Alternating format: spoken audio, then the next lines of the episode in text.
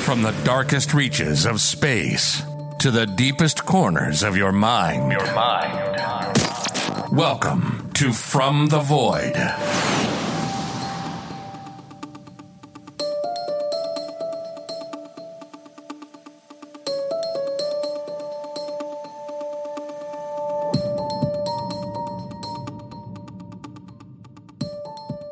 Welcome back to From the Void for part two of our two part series on Amelia Earhart with author and podcast host Chris Williamson.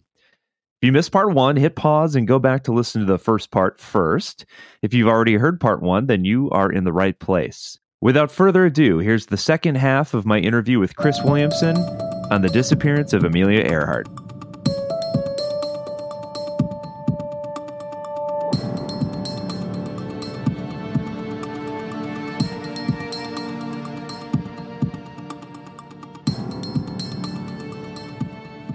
Yeah. So, um, I'm sorry. These answers are super, super long, and I'm sorry. No, this is great. Um, this is good stuff. it's hard. To, it's hard to cram 85 years into like an hour conversation. So I'm trying to give you guys as much verbal diarrhea as I can uh, for your listenership to go in there and maybe they want to do their own research and and, no, this is great, yeah. and and and for way more detail, you know, I recommend everybody go check out uh, your podcast, uh, Vanished, and uh, um, check out like because you guys go way more into depth and and tell way more of the historical background. It is absolutely fascinating. So obviously, we can't get nearly into this detail here, but um, it's it's fascinating, but also maybe sad a little bit too. Like we go into it, and it's like there's a we go through an awful lot. If you like really just disgustingly horrible long dives on like really a lot of the historical detail and why stuff matters and why it applies to rule of law and stuff. You'll love our show.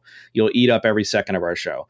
Um, it, i realize i realize it's not for everybody but we're you know it's one of those shows that really we take serious deep dives and uh, we're very proud of that. So yeah it's a lot yeah, as as as a history nerd myself, I appreciate the the thoroughness of of uh, you know the, the great links you went to to research, and uh, you know just it lends to the credibility of your show. So I I ah, appreciate uh, well, it from my perspective. Thank you. So, yeah, I appreciate that. That means a lot. Thank you. Absolutely.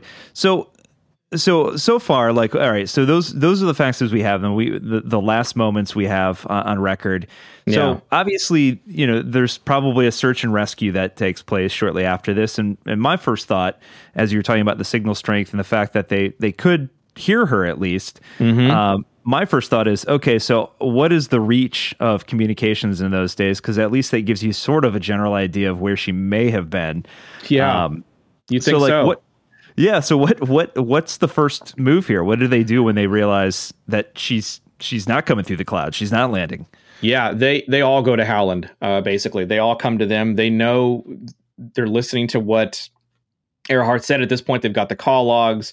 You know, everything starts unfolding pretty quickly. Uh, it gets to, uh, once once it hits the press, there's no containing it. She's lost in the middle of the Pacific. You know, there's so many famous headlines if you Google search Amelia Earhart newspapers. It's fascinating some of the stuff that you'll find. And it's all over the world, right? So there's no containing it. She's out there somewhere, her and Noonan, and they don't know what happened to them. Their best guess is basically what I just told you under 200 miles in and around that area. Theory abounds almost immediately uh, after uh, after really the, the search ends and it doesn't turn up anything. They're they're they're spending millions of dollars in the middle of the Great Depression every day to search for her and uh, the search you know the search eventually gets called off because they don't find there's no oil slick there's no wreckage there's nothing on the water obviously. They're not going to be able to search you know 18,000 feet below the surface of the ocean at that point at that time. And so they start as, as as a precaution they start searching a lot of islands in the area. They start searching not just that exact spot but they try to cast as wide a net as they can. And individual searches continue after that, George Putnam did not give up for quite some time after that. He kept searching, and that gets really interesting as far as some of the stuff he was considering, as far as some of the outcomes uh, of what may have happened to his wife. But yeah, it, it, they basically search for a, a short uh, but intense amount of time, and they call off the search with no results, obviously.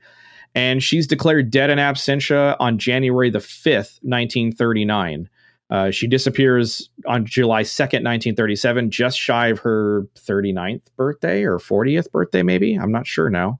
It's all starting to meld together. But around that time, and then she's declared dead in absentia on January 5th of 39. And um, that's when we kicked off the show, uh, January 5th, um, uh, a couple few years ago, and then we ended it on January 5th. So I'm big on anniversary dates. It's, it's a big deal to me. But yeah, she was searched intensely for. Uh, and as you can imagine now, she's still being searched intensely for. There are multiple active investigations right now on behind the scenes on Amelia Earhart and all different parts of the world, which is pretty awesome. Yeah, and it's it's interesting because it feels like every few years or so there's a TV show or, or something that pops up that claims mm-hmm. that maybe we found some evidence and maybe it's suggesting that such and such happened. So in, in your research and in your opinion, what are the most probable uh, theories behind what happened? Oh man, that's a loaded question, man. Uh, that's a very loaded question. So you're asking really a, a someone who's I try to stay as general as I can on this. I have things that I like about every one of the theories I'm about to lay out. So let me just preface that for all the Earhart people Perfect. that might latch onto this and hear this. I, I swear um, I like all of them. Um, but let's start with theory number one, which we've kind of already talked about. That's something called crash and sink or ditch and sink. There's variations of it. Essentially, they that theory adheres to the official story of the United States government that she, the Electra, uh, really a plane that's 39 and a half foot long and 55 foot wingspan lies somewhere around 18,000 feet below the surface of the water in an area roughly the size of Texas. So you're, that's what you're looking for. That's what you're dealing with. Okay. Uh, the Titanic, you know, what, 800 feet or 900 feet or something in comparison. So that's what you're looking at and they believe that that she's there. An awful lot of scientific and mathematical and uh, celestial navigation work has gone into uh, that theory. It's very technical. Uh, they've a lot of people have taken a lot of different shots at the ocean and areas that they feel the plane should be in, or they theorize the plane should be in. Everyone struck out. So these are the best of the best too. These aren't like slouches. These are the smartest people in the world that are taking these shots, uh, these educated guesses based off of a lot of work. And so far, nobody's turned up anything. That's crash and sink. Okay, now that puts her.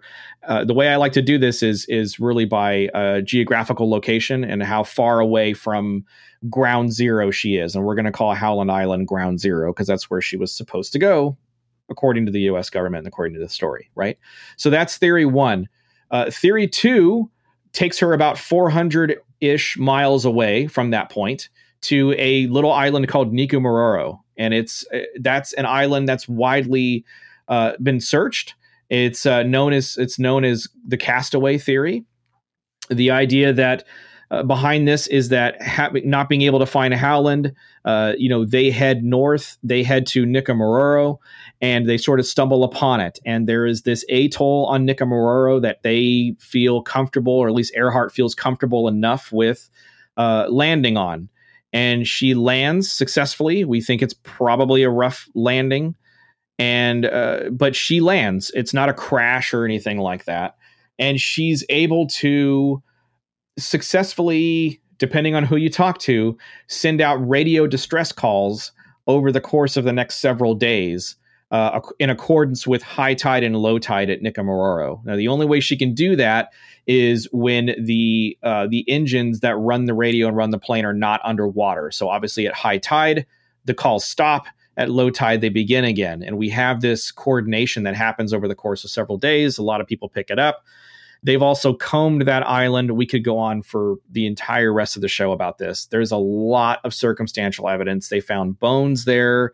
They found a campsite there. So I'm, I'm making this sound very, very positive, and it is because they put a lot of work into it. But I will also tell you that that was a highly trafficked island, and it was searched over. Uh, and it was covered and they've had 13 or 14 expeditions to that island for the last 30 plus years and they've got a lot of great circumstantial evidence, but they haven't turned up anything concrete. Again, according to who you talk to, some people believe that is it and that they've proved it beyond a reasonable doubt. We happen to take the opinion that, well, not so fast. um, on that, and that's Castaway. That's the idea. Now, I, again, that's a very big oversimplification of of a lot of these theories, but this will get you guys started for listeners that want to sort of go down the rabbit hole and, and pick a theory uh, and start seeing more of what I'm talking about. So that's theory number two, and we got two more, three more at least. Okay. So, What's interesting yeah. about that one too is is you, you mentioned that it's a highly trafficked area, which which would lead you to believe that at some point, if they were able to survive long enough, that somebody is going to come and rescue them, right? Like that they're not yeah. just going to stay put. yeah, no, that's an excellent point. you know, they set the like Jen says in the show, set those trees on fire or something. If I'm Earhart, yeah. we we don't know what happened to Noonan in this instance. It's speculated that Noonan might have had uh, a fatal head injury that he suffered on landing and maybe never made it out of the plane. You know, hmm. Earhart is like a hundred and just over a hundred pounds wet. You know, I mean, it's it's she's probably not able to drag Noonan out of a plane if she has to. I don't know what the scenario would have been, but yeah, the idea that she died alone on that island, uh, you know, probably by herself for you know days, weeks, months, we don't know. That's a pretty horrible way to have to die um, and you know to frantically send out distress calls if they just it was a matter of them not being able to see her or not arriving at the right time or in enough time you know it, all that speculation. But yeah it's you know I, you would imagine that somebody would like you know somebody would pop over that island at some point but maybe she was just you know they just missed each other. It's very possible. Yeah.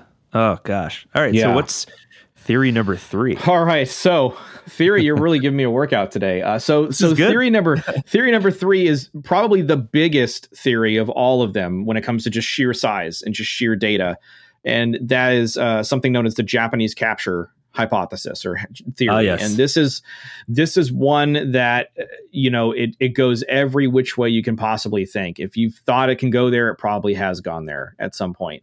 It's the most fantastical of all of them. It kind of reads and runs like a hollywood movie and it, it actually was at one point uh, was it rosalind russell and uh, was it flight not flight of the phoenix um, oh, I'll have to look it up. But there was a there was a movie about it that there's rumor that George Putnam Ghost wrote it and all this crazy stuff, and you know, so you just take that how you how you'd like. But essentially, in a nutshell, the idea is that Amelia Earhart and Fred Noonan happened upon the Gilberts in the Marshall Islands.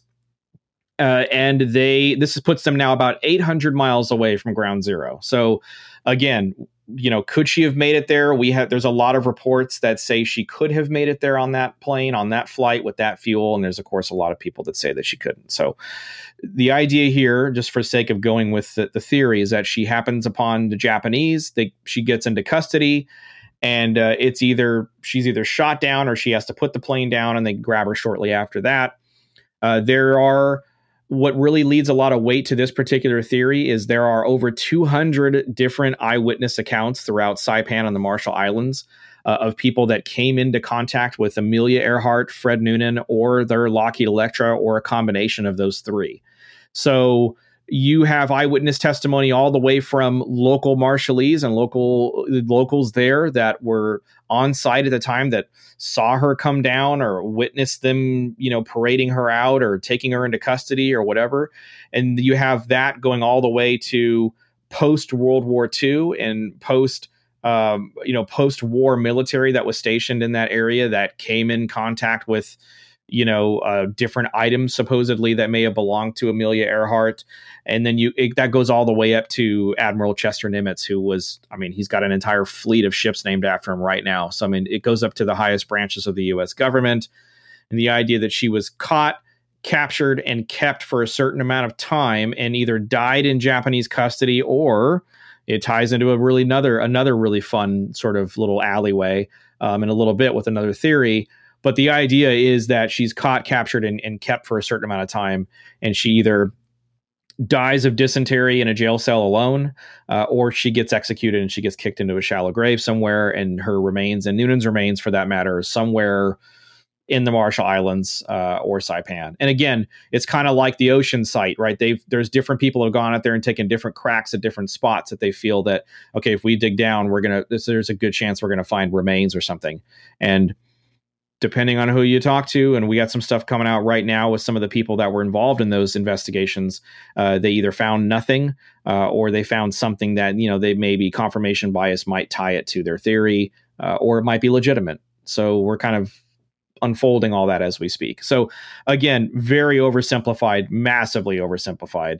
Uh, but that's Japanese capture in a nutshell. And um, that lies a lot that a lot of that really leans heavily into eyewitness testimony. If you if you look at sort of a lot of this theory uh, and a lot of these different different ways you can go, it's different types of testimony that are propping them up. Crash and sink is official government story, and it's got those call logs, right? So you got some physical information. Uh, Castaway's got a lot of circumstantial, uh, you know, information. People get put away for murder on circumstantial uh, you know information all the time. And then you got japanese capture. It leans heavily on eyewitness testimony. That's another area of of defense or you know proving a case. So it's interesting how all these different things you know uh, sort of tie into overall uh, you know presentation and that's kind of where the show came in is is if you're sitting in a jury box and you're listening to me talk about all this and you're listening to all these experts talk about all this can I sell you on the idea that she was in custody of the Japanese, or can I sell you on the idea that she crashed and sank, uh, or that she was a castaway? Um, that's what the show's all about. Yeah, what's interesting about that last theory too is that over the years, there. I mean, I remember years back where allegedly there was a photograph of the back mm-hmm. of I, I think uh, Amelia sitting on a pier or something, and Fred Noonan's off to the side, and and um, I, think that was later, uh, very quickly after that, as, after it was scrutinized, debunked. Um, yeah, but you'd think yeah. that all those witnesses that there would be some sort of like um, more concrete evidence. This case has an evidence problem. Absolutely, I'm working through DB Cooper right now for the for my second book that case has a massive evidence problem. That's partly why these cases are still unsolved, I believe. It's one of those Japanese capture, especially. There's so many incredible, if they're true, but frustrating stories. You know, in that in that particular theory, uh, according to a lot of the witnesses, and according to a lot of the people that came into contact with Earhart in some way, shape, or form, or whatever, there were physical artifacts that were in play. One I'll mention, and there's more, and they're all in the book and in the show, and, and you can research them on your own, of course. But there's a briefcase that ties into Amelia Earhart that was discovered by a, a, gentleman by the name of Robert Wallack, who was there in uh, post war. And they were, he came across the briefcase one day. They were going through basically the ruins of a city that had been blown to shit, basically. And they were going through and looking at all these different rooms and all these different buildings. And in one of the buildings was a safe. And they actually happened to have a, a, a demo expert with them. And so, of course, you know, they do what anybody would do. They blow the hell out of that safe. They blow the doors off that safe. And in that safe is a briefcase. And Wallack grabs a briefcase and he runs off and he's like, I'm going to be a rich Marine. It's going to be full of yen or it's going to be full of something that's really going to be great. And we're going to be set for life. Well, he gets to where he can open it. He opens it and he's looking through it and it's like Amelia Earhart's passports and her paperwork and all her like personal intimate information she would fly with, like her personal briefcase. And he looks at it and he's like, "What? Wait, what's going on? What's all this? Like they told us she drowned in the ocean. This stuff's bone dry. What's going on here?" And so he takes the briefcase and uh, I guess consults his buddies, and they all tell him, You got to turn it in. You got to turn the briefcase in because that's the kind of men they were. They were honorable men and they it was spoils of war, right? You're going to go through a process. So he goes and he finds an officer uh, uh, that's on the beach somewhere there or somewhere local to them, and they they, tell, they can tell because they, they had like these they call them the scrambled eggs on the on the uh, on the hat, right? So they knew they were officers, right? And he tells him what he's got says, I've got this briefcase and it's look at it, look at this. It's like Amelia Earhart's paperwork. And the guy takes it, follows procedure, and he writes him a receipt. He actually writes him a receipt that says Amelia Earhart's paperwork and passports and everything in a briefcase. Like he tells him very clearly what it is. So Wallack takes a receipt, sticks it in his money belt that he has strapped to his person at all times. Well, later in battle or later down the line, he gets wounded and it's a pretty bad wound. And in order for them to dress the wound, they have to cut away all of his stuff. And Wallack actually, while they're doing this, is saying, save the money belt, like save the money belt, because he knows he's got this holy grail supposedly in there, right? Well, of course they don't save the money belt. So uh-huh. it's gone. So now we have no idea that this briefcase ever existed. We have his story, which I tend to believe because these guys had no reason to lie. He never became rich. He didn't sell his story. He told a story to a bunch of people. It was the same story every time. And he didn't have anything to gain by it other than just telling his story. And same thing with all the military and really all the locals for that matter. They always maintained, for the most part, everybody across the board maintained their stories. And so that's just one example of probably over a dozen. The Nikumaroro bones and the whole saga with that and the mishandling of that was just absolutely terrible. And we don't have that either. So, you know, out there, there might exist some holy grails of of aviation. So to go back all the way back to your point, and again, I'm I'm so sorry for taking this long to No, but, you're fine. but to get back to your point, Les Kinney finds this picture in the National Archives and he doesn't think anything of it at first. And he takes us, it's only when he takes a second look at it and he calls his wife over and he says, Look at look at this. And she goes, Holy shit. That's that's Amelia. That's definitely Amelia Earhart. Like he's got he's not looking at like a digital. He's got his massive blow. I mean, he's got a really good version of it to look at. Obviously, he's got the original piece, right? So he's floored because he's been there's nobody on the face of the earth that knows more about Earhart than Les Kinney. He could stomp on me and you know I'm it's I'm nothing compared to this guy, right? He's a walking Earhart encyclopedia slash Bible slash dictionary slash whatever. And so he's, you know, it's like it finds its way into the hands of like the right guy, right, to do this. And they do this History Channel thing, and this debunker, this this blogger comes out and supposedly debunks it, and that throws a big wet blanket on everything. And it's it's really hard, and I felt really bad for Les. I really truly feel like that picture is very powerful and very compelling, and he's he's done the work on that since then. And I, I would never speak on his behalf, but I think I think you'll you haven't heard the last from from him and from from the idea that they were captured by the Japanese. It's there. It's dominant and it's it, you have to again it's it's like the other another one I'm going to talk about in just a minute uh, but it's like you have to deal with that at some point you have to explain a lot of that away and that's awfully hard to do it's awfully compelling so yeah that's that's Japanese capture in a very ridiculous nutshell. That's that's a strong one though. I feel like that's a strong one. Yeah. So especially yeah. especially we were talking about the just the the uh, number of mm-hmm. of uh, mm-hmm. potential witnesses.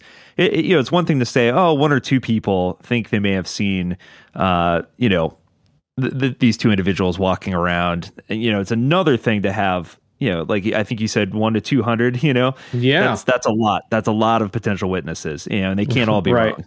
Right, absolutely. If if I kill you in the middle of two hundred people, or you kill me in the middle of two hundred people, uh, that, that's that's the first. That's the question that launched the show. I reached out to Jen cold, and I just said, "Look, uh, discovered she was an attorney. We started talking offline, uh, and I started. I just asked her, like, look, hypothetically, if I'm a prosecutor." And I you're and I'm accusing your client of murdering somebody, and I've got 200 eyewitnesses.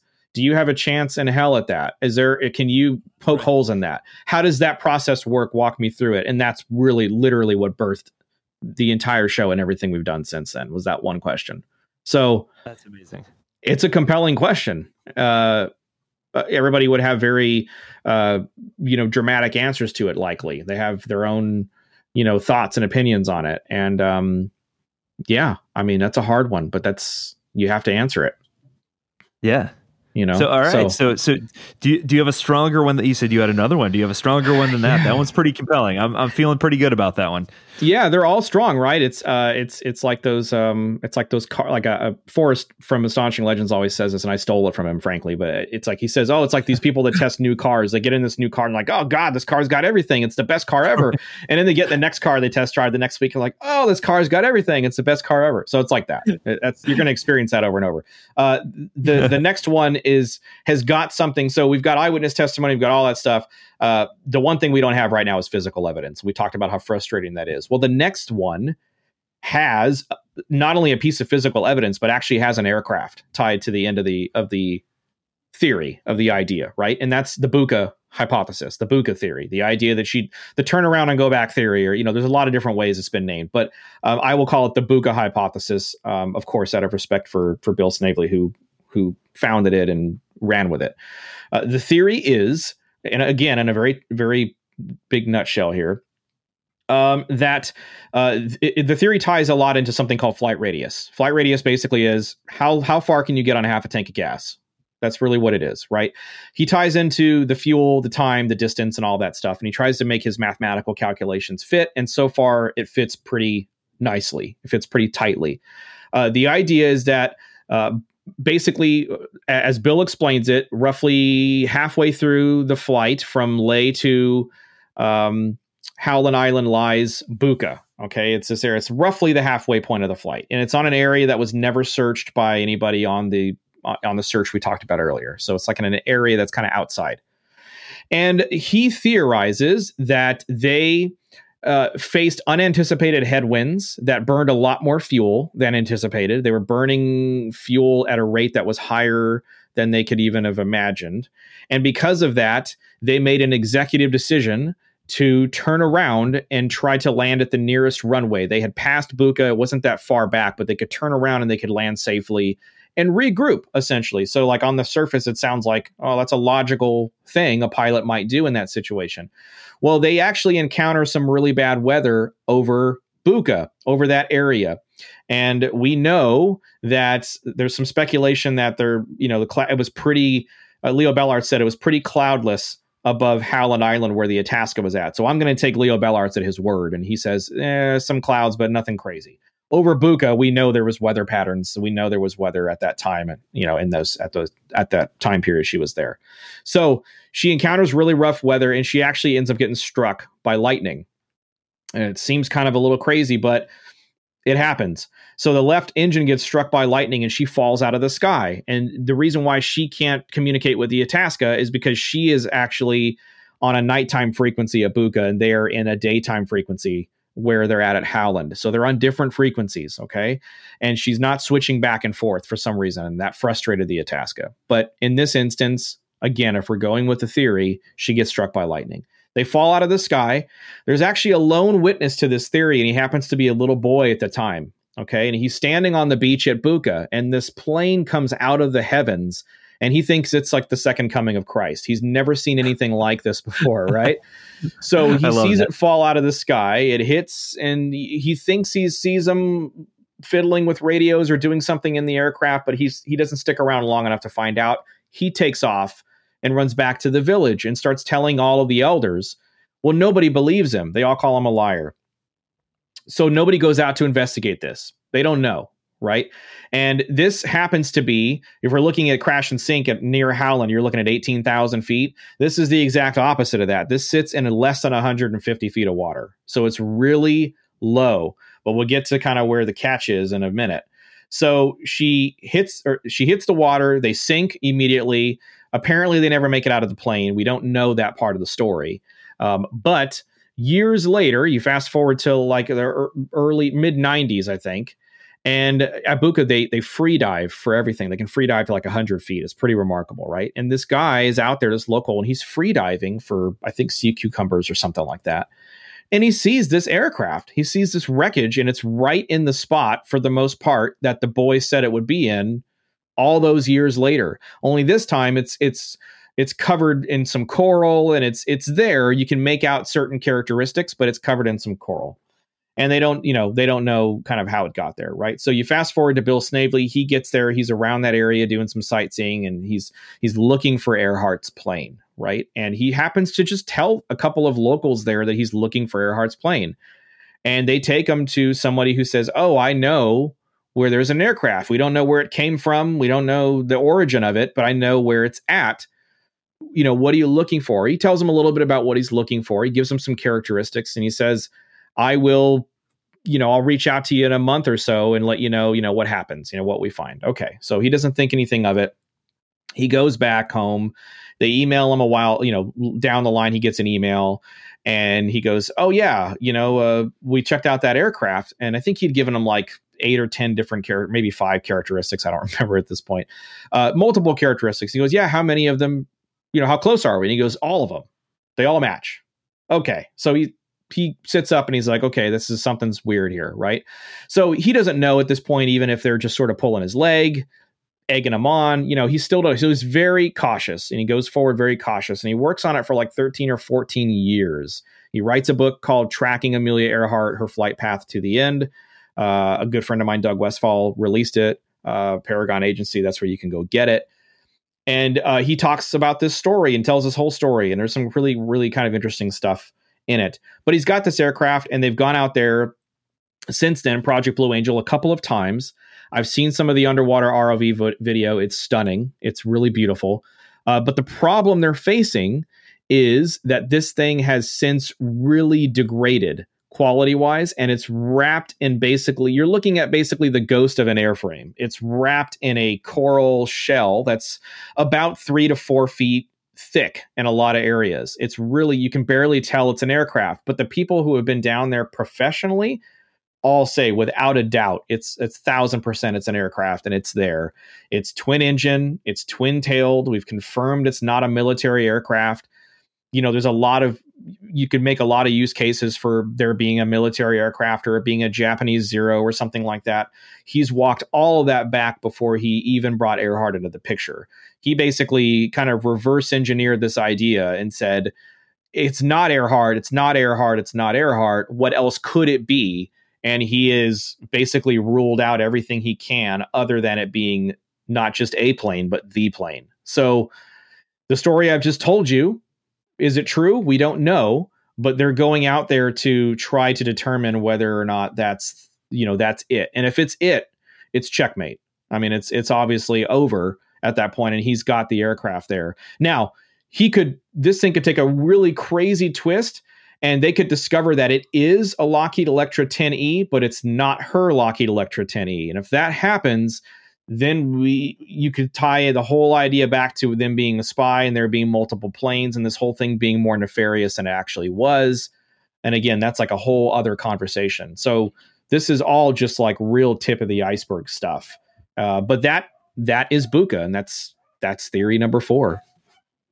Wow. That so there now that's now that's fascinating because it it it says to me that it, even if we don't have the technology now necessarily to prove, you know, or run whatever sort of testing that we might need to run. Mm-hmm. Which, by the way, as soon as you mentioned, you know, the the degradation of the plane, it immediately made me think of the frustration of uh, shipwrecks in, in yeah. the ocean versus like the Great Lakes, where salt water just, you know, th- these things deteriorate over time. Just so like, time is yeah. of the essence. Yeah. Yeah, it's it's sad, and you know, if you read through the book or if you listen to the show, you know, we talked to people that were down there.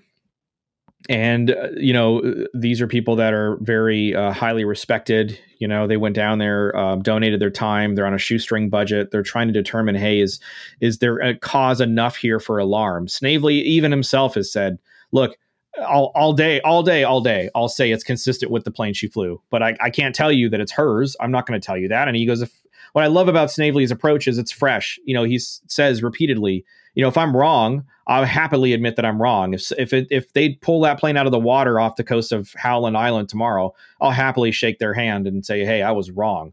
Um, but you know, he's not wrong yet. And I think, and that's the that's the elephant in the room that nobody mentions. You have to go out there and deal with it. They did this documentary with Bob Ballard, uh, Nat Geo. They pulled out all the stops. Gorgeously shot documentary they did a few weeks or a few years ago you know, he went out to Nikumaroro and then he went on this sort of this tour after and said, Look, I know where it's not. It's not here. We would have found it. You could easily take those resources out to Buka and knock this out real quick. And you could also do that with a couple of other spots uh, all over the world for some really in- interesting theory. And since nobody's brought anything to the table that's, you know, definitive yet, and all we have is what we had on July 3rd, 1937, why not? I, all of it should be uh, you know, all of it should be looked at. All of it, it should be inclusive, all of it. And um, that's sort of the one area that people will argue with me on, and they're wrong. I mean, it, it really, really needs to be inclusive at this point. Um, you know, 85 years and we've got nothing. So there it is. Unbelievable. Yeah, it's amazing. So, any other any other theories that you want to uh, to, to mention um, yeah, yeah, there's a lot. I mean, you know, there's we could go we could go all night. I mean, I, I won't talk too much uh, too much about it. There's there's other theories. There's an idea that she was repatriated back to the United States. That's a really juicy one. That's a really fun one. Uh, I'll just sort of dangle that one out there for your listeners, and they can go uh, Google search Amelia Earhart, Irene Bolam. You're welcome. Have fun with that one. That is an insane, fun, exciting, crazy theory, and I I eat it up. I love it. I think that's where we started. I thought that was the most fun. Uh, you know, let's go with the most far fetched. Okay, let's start there. And I think, uh, you know, there's a lot of really great people that did a lot of great work on that and are continuing to do a lot of great work on that. So check that out. And uh, yeah, there's there's there's like maybe honestly like a half a dozen more. I can tell you that th- before the year is out, another theory will take a giant step into the spotlight that will come out of nowhere that has been around for a long time that we have not even mentioned tonight and I'll just leave that there for people to sort of like discover that and hopefully b- before the end of the year you'll get something really cool. That's awesome. So, I love yeah. that. Yeah. No, I love the Irene theory. I, I, I, remember listening to that episode, and, and what was intriguing about that one and, and really fun about it, it's almost as if, it, it, even if it wasn't, even if she mm-hmm. was not uh, Amelia Earhart, I believe if I remember correctly, they were like, okay, all right, then take a DNA test. And she's like, no. yeah. Like, you can yeah. prove them wrong right now. And you're like right. nah i'm just gonna let that one sit. Yeah we discussed that too on the show. Jen's got some strong opinions on that and i and i i definitely agree with which a lot of what she talks about. Does that mean she was earhart? Absolutely not. It could mean she was a very private citizen and very much so valued her privacy. Uh, and yeah. that's really all it could have been. But it is interesting the timing of that decision. Uh, they they settle out of court uh, almost ceremoniously. And this is this is McGraw Hill. This is a book that was published on a massive platform. If you guys look up McGraw Hill now, it's still one of the biggest publishers in the world. You know, they went to bat on this and they she got what she wanted ultimately at the end. She got the book pulled. She got her name cleared. Eh, maybe. Uh, you know, her name is sort of associated with this really crazy idea and this really the, the funnest part of the whole story. But you know, yeah, was it just because she didn't want to reveal that she actually was full of shit and was Earhart the whole time? maybe. I mean, you know, maybe, sure. Uh, if not, it could have been, you know, she was married to a, retired MI6 or a former MI6 agent. You know, she probably, she might have been in bed with some government secrets that had nothing to do with Amelia Earhart. And, you know, giving her prints would have revealed that part of her life. And it really just is a, has nothing to do with Earhart. She was right all along. So, you know, I'm down for either one. You know, you look at the evidence and you tell me was yeah. Irene Bolam, Amelia Earhart, uh, were they one and the same? Were they in on a spy mission together? Was Earhart never the spy? Was Earhart the decoy? And, and was she involved? You know, you could go all kinds of different ways with it. And, um, you know, it's a lot of fun. The case is a lot of fun to go into. And when you consider what we talked about in the first half of this show, building up sort of who this woman was at the time she disappeared you know it becomes even more this is not db cooper. This is not jack the ripper. This is you know this is a woman who is an icon. Uh, there's an amelia earhart day at nasa. There's a reason for that. You know there's she was her statue was just unveiled at the capitol. It's this you know from atchison kansas and they did a wonderful job with that. Uh, there's a reason why i say this in every co- podcast i ever do but there's a reason why little girls and boys uh, children of all ages will write to her house where she grew up in Atchison, Kansas every day. There's current letters that show up every day. That's power you can't buy. It just That's amazing. she's she's got an iconic image and she's still reaching. Uh, her reach is arguably one of the biggest ever, and it's still reaching out to people now, which is pretty, you know, freaking amazing when you think about, you know, why we how we don't know how she ended and and her and I haven't really talked about it. I usually do, but Fred Noonan, you know, the navigate her celestial navigator on that flight. There was a second person on that flight, and he was the guy you'd want to have on board a flight like that. He was the best in the world. This is the guy that literally wrote the book for Pan Am. So, you know, he wasn't any, you know, it was old hat for him. This was just okay, another job. And he respected Earhart and they might have fought and they might have had issues, but they respected each other's talents and abilities at the end of the day and he could have stayed uh, off the flight when everybody else exited, but he kept on with her. And if they died in Japanese custody, he met a particularly gruesome death himself, depending on who you believe in that theory. So I would say that Fred Noonan and Earhart, you know, they're icons. Uh, are they maybe the first casualties of World War II? That's a possibility. If that's discovered, should they be honored as such? Absolutely, they should be. Uh, you know, so you could take this story anywhere you want. It really is a choose your own adventure story.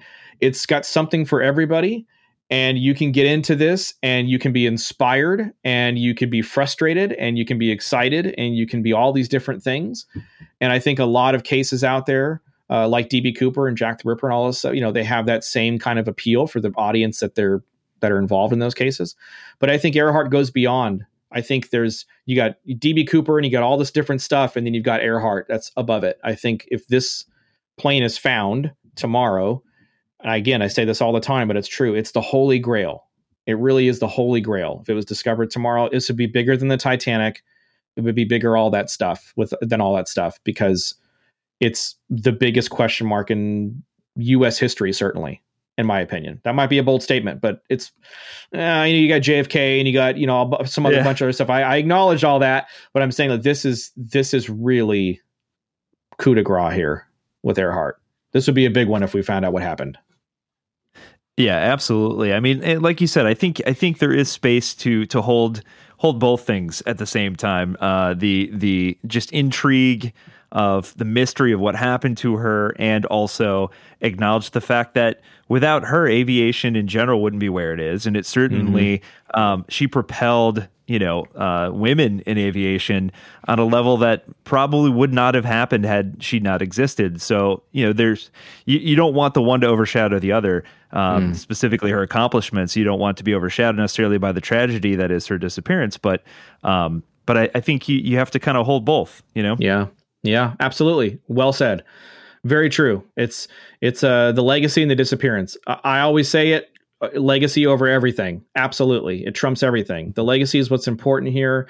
The disappearance keeps her relevant, keeps her in the news. Sure, that's it's exciting. There's a whole other side to it. But you know, people really should be focusing on the kind of woman she was and uh, the legacy that she left.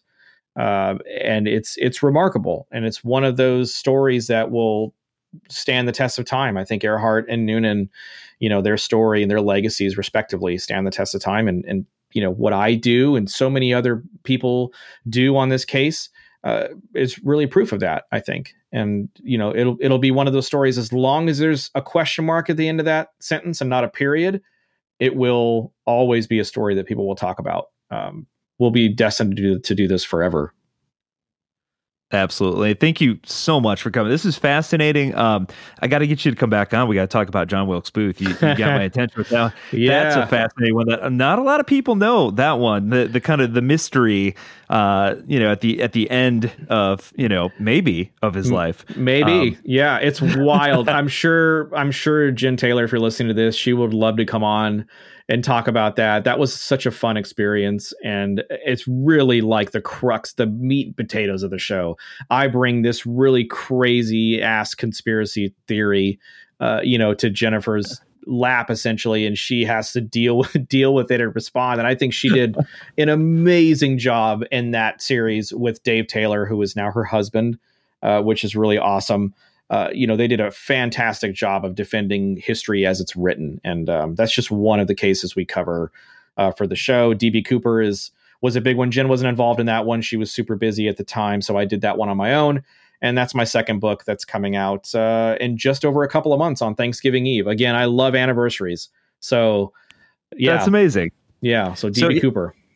So so go out and get the the the current book, Rabbit Hole: The Vanishing of Amelia Earhart and Fred Noonan. Yes. Uh, also check out the podcast Vanished. Uh, it's excellent and goes into way more detail. So go check it out. Uh, for the listeners out there, where can they stay up on top of what you're up to and and uh, um, yeah, get a copy of the new book even. Yeah, for sure. I appreciate that. Yeah, into the rabbithole.net is where you can go to get the book if you want a signed copy if or just a regular copy. I don't have to sign it, but you can also get it on Amazon and Barnes and Noble as well. Where I'm really pushing to try to get it into brick and mortar stores uh, especially indies. I really love independent bookstores. And then we're also working on the Kindle version for people who wonder about that. Not yet. Uh, the book is 800 plus pages in print, so it's going to be a huge, you know, Kindle book. We're working on formatting, and then uh, you can get us at vanishedshow.com, and we're on every major podcast platform. Season three. Uh, with our first uh, episode in our Judge uh, Crater series, just kicked off a couple of nights ago, as I as I mentioned at the top of the show. And uh, you can also look for Chasing Earhart. We just returned uh, last night. Uh, and uh, we have a, a, new maybe six pack or 10 pack episodes on Chasing Earhart that's going to be really spectacular that are coming out. So all of this is sort of unfolding. And of course, the, uh, the, the new book is called Take the Money and Run The Vanishing of DB Cooper. And that will be out on Thanksgiving Eve too, in, in the same places. So, yeah. A lot Love on the that. plate. Can't can't can't wait. Yeah, I'm excited to listen to the new episodes. Um, like I said, it, the the detail in it is is the history nerd in me gets very very excited about that because I love I love going down the rabbit hole and getting into the the weeds. So I I, uh, I love it. yeah, me too. me too. Yeah. Well, thanks so much. Uh, definitely have to have you back on, and uh, we'll, we'll, talk some more about some of the other uh, fascinating uh, mysteries out there. Anytime, fellow Williamson. I appreciate this. Thanks, John. thanks a lot.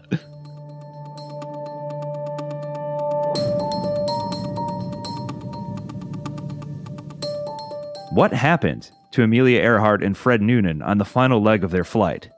Was Amelia an undercover spy for the government?